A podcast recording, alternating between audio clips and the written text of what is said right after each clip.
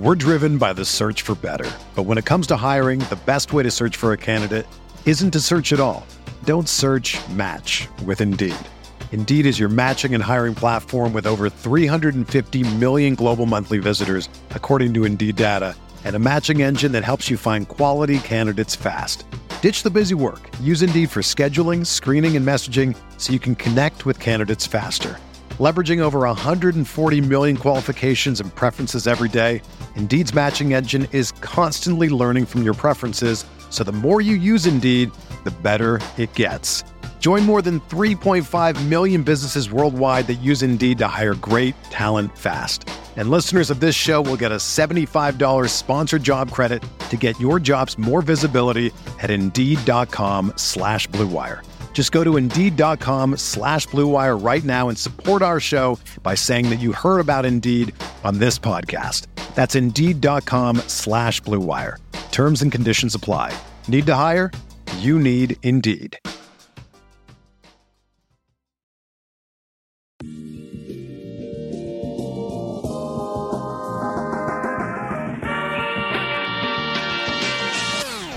All right, welcome, QCH podcast listeners, uh, for another podcast. This one's actually going to be a special edition. This is Richie. Uh, we are without Spencer today, but this is not our regular podcast that we do on a weekly or a bi weekly basis. This is a special edition in which we are going to be previewing the week, the week of December 5th. Now, normally we have our weekly previews in the format of a written post. Uh, but we thought that we might want to get this one out in a different avenue with the podcast. So um, this week, we take on three familiar opponents in Dallas, Detroit, and Cleveland. And we have a opponent that we have not seen before in the Southeastern uh, Division, the Orlando Magic. So just to kind of give you guys a preview of how our week is going to go in terms of game by game and day by day breakdown. Uh, Monday we travel uh, to Dallas to play them. Uh, have an off night Tuesday. Wednesday, we come back home again against the Detroit Pistons and play in the Spectrum Center.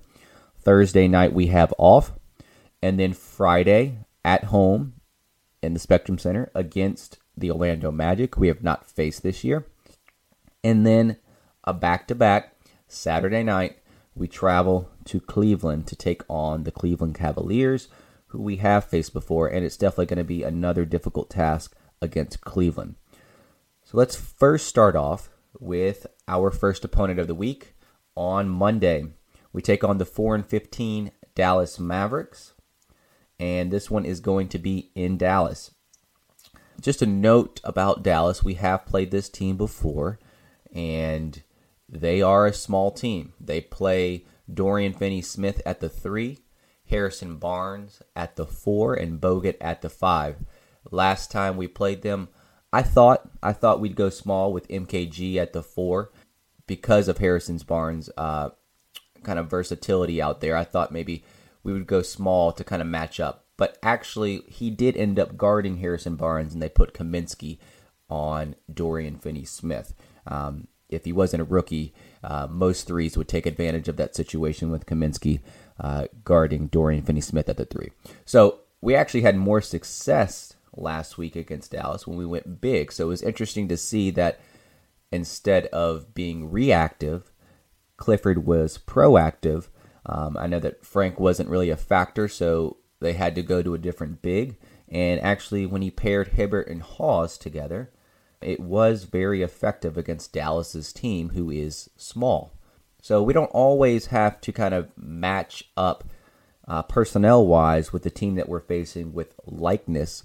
We can switch it up like Clifford did and go big against a small team like Dallas. So we'll see how that affects our game plan uh, come Monday night.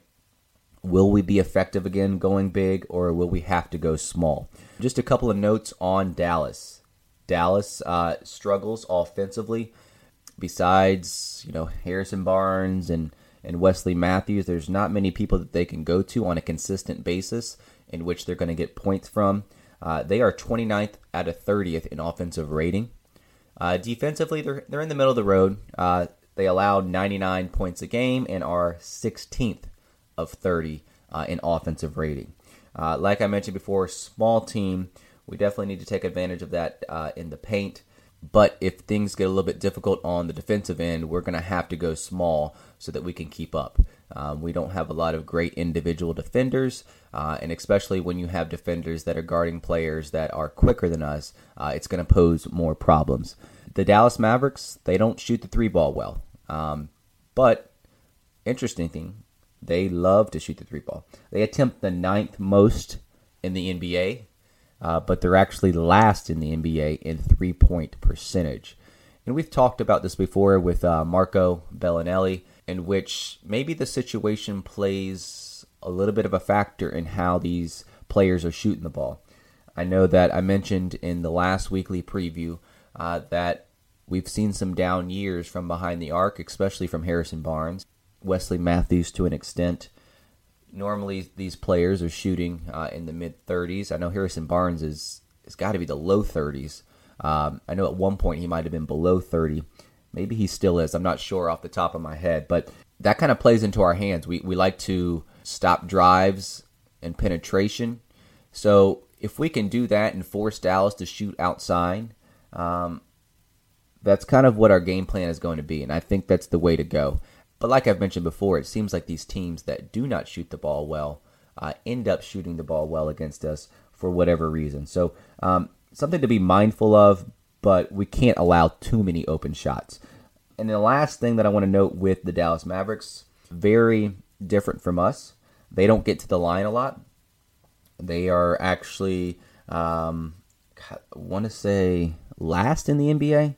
Uh, they only attempt 18 free throws per game. And the last time we played them, we attempted 31, and they attempted their average of 18. Now, um, we don't shoot the ball all that well from the free throw line, and we've kind of seen a downward trend. We've seen it all year, but recently it, has been pretty poor. Um, so we have to get to the line a lot so that we can kind of make up for the fact that we're not hitting our free throws at a high rate.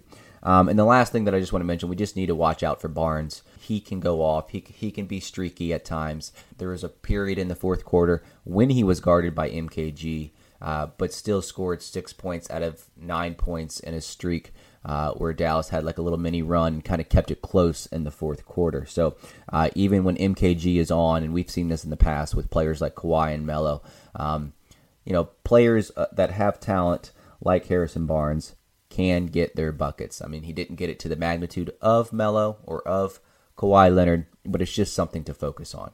Um, but I think that this should be a win. I hope that the energy is there. I hope the defensive effort is there because we've kind of seen those dip uh, in the past couple of games. So Hornets need to win the games that they're supposed to win, and this is a game that they're supposed to win Monday night. All right, let's move on to another team in which we have faced before, uh, and actually we faced them at the Spectrum Center, which we will again Wednesday night.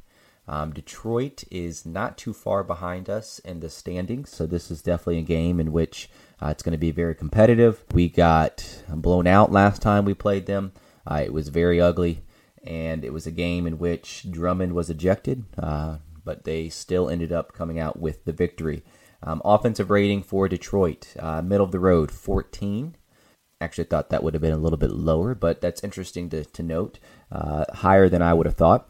Defensive rating, uh, this is where they are very, very good. Um, they only allow 97 points a game. They are second in the league in defensive rating. So this team uh, we faced before, very slow paced, grinded out, physical team. Teams like this, you know, give us some trouble sometimes, um, and we kind of have to match their energy, match their their physicalness uh, when it comes to you know both ends of the ball, rebounding, defense, uh, being strong with the ball, and not committing uh, many turnovers. Um, we don't typically commit many turnovers, and neither does this team. Both the Detroit Pistons and the Hornets, I think, have to be top five in turnovers committed. It's not a lot. Uh, so that means that we're going to be playing defense for you know long periods of time, and against a team that is very physical and grinded out type of team uh, that doesn't turn the ball over. Uh, it's going to take a lot of mental strength to kind of keep that up throughout four quarters. Um, another thing about Detroit offensively, unlike Dallas, they don't shoot a lot of threes. A lot of their shots, the majority of their shots, come in inside the line in the two point range in the paint. Uh, so that's just something to, to kind of to take a note of, and and really, there's not many offensive threats. That's kind of why I was uh, a little bit surprised that they were kind of middle of the road offensively. They have uh, players like uh, Kentavious Caldwell Pope and uh, Tobias Harris who can who can score buckets for them. But other than that, uh, I'm not really seeing many players that were, will go off on any given night. But Drummond, uh, he's going to be a force on defense. Um, not too big of a rim protector, but he does uh, rack up the blocks. He is a walking double double in terms of points and rebounds. You can almost guarantee that he's gonna he's gonna record a double double. So what does that mean for the Hornets? It just means that it may be frustrating at times on the offensive end. I know that you know with the the physicalness that that Detroit plays on defense, and they could you know cause teams to become frustrated. They're not going to allow offensive rebounds. I know that last outing we only had four second chance points uh, compared to their 14.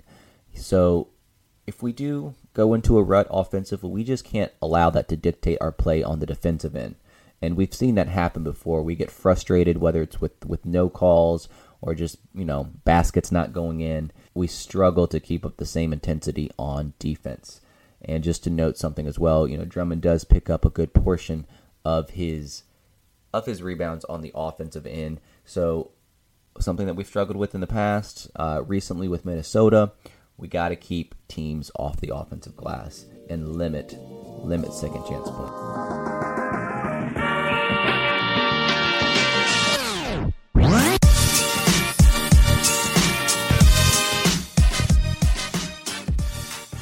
Okay, let's move on to game three of the week.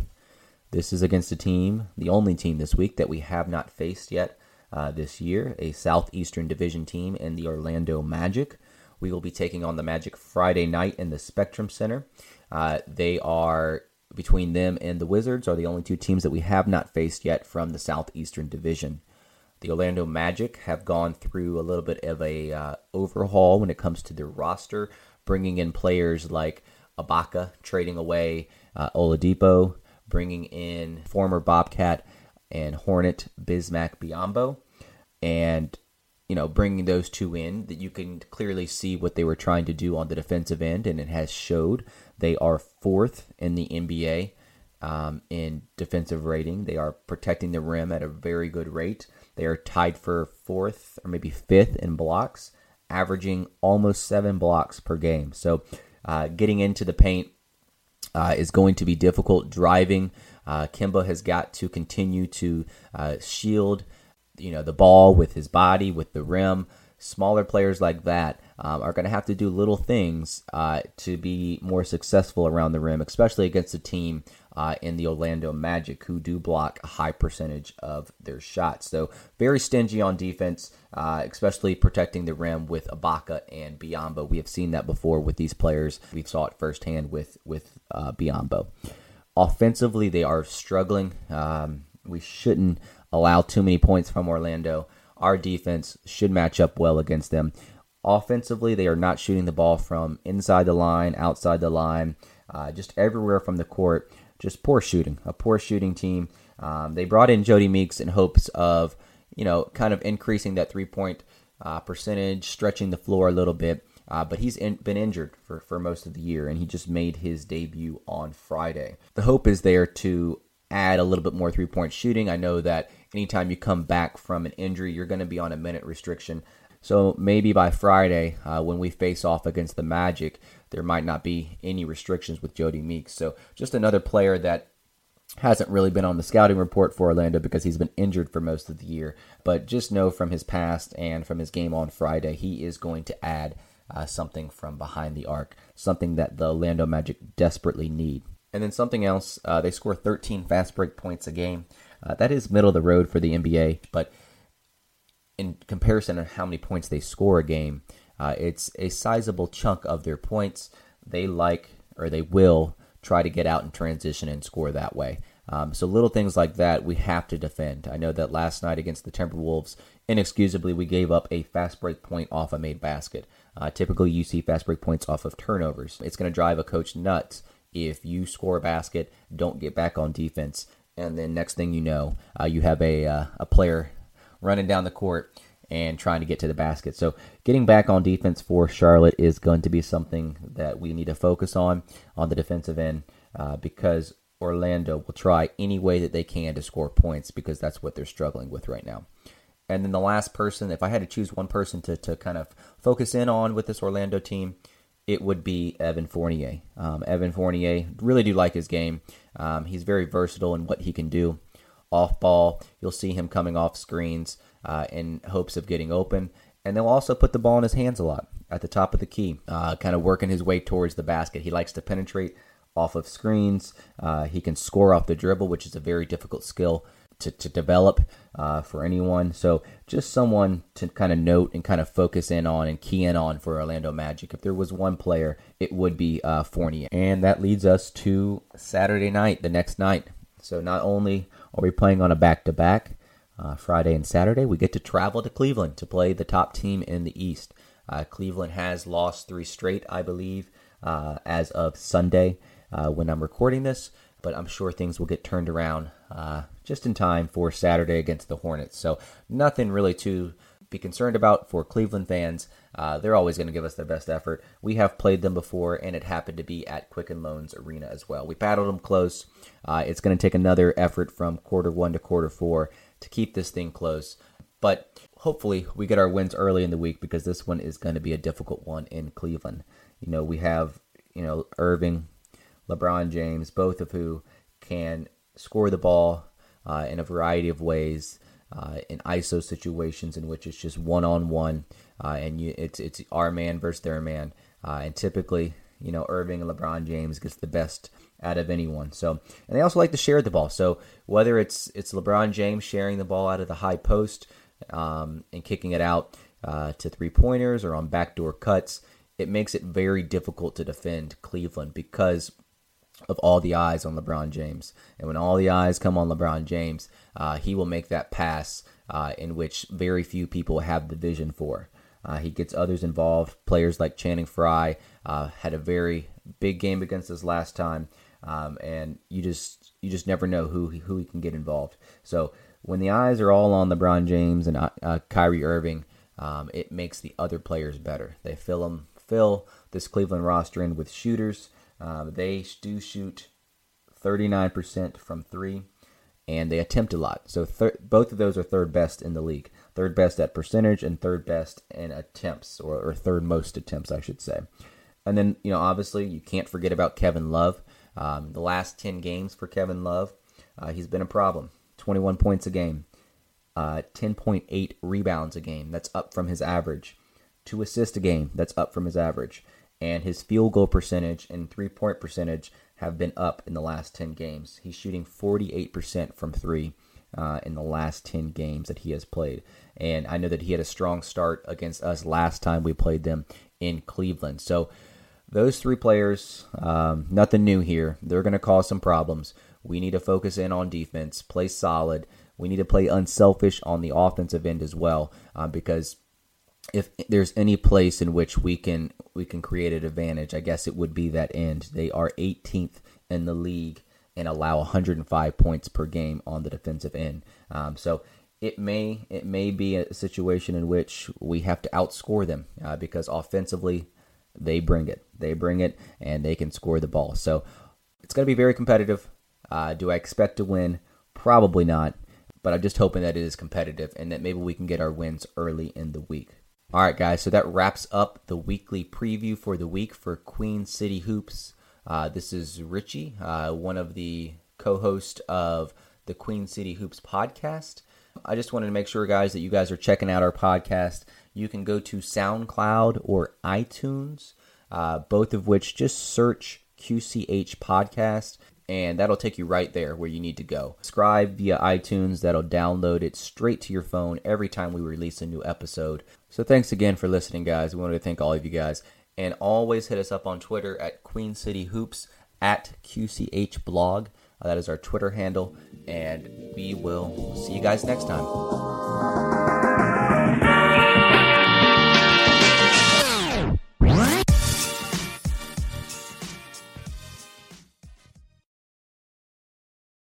This is the story of the one. As a maintenance engineer, he hears things differently. To the untrained ear, everything on his shop floor might sound fine, but he can hear gears grinding or a belt slipping. So he steps in to fix the problem at hand before it gets out of hand. And he knows Grainger's got the right product he needs to get the job done, which is music to his ears. Call, clickgrainger.com, or just stop by. Grainger, for the ones who get it done.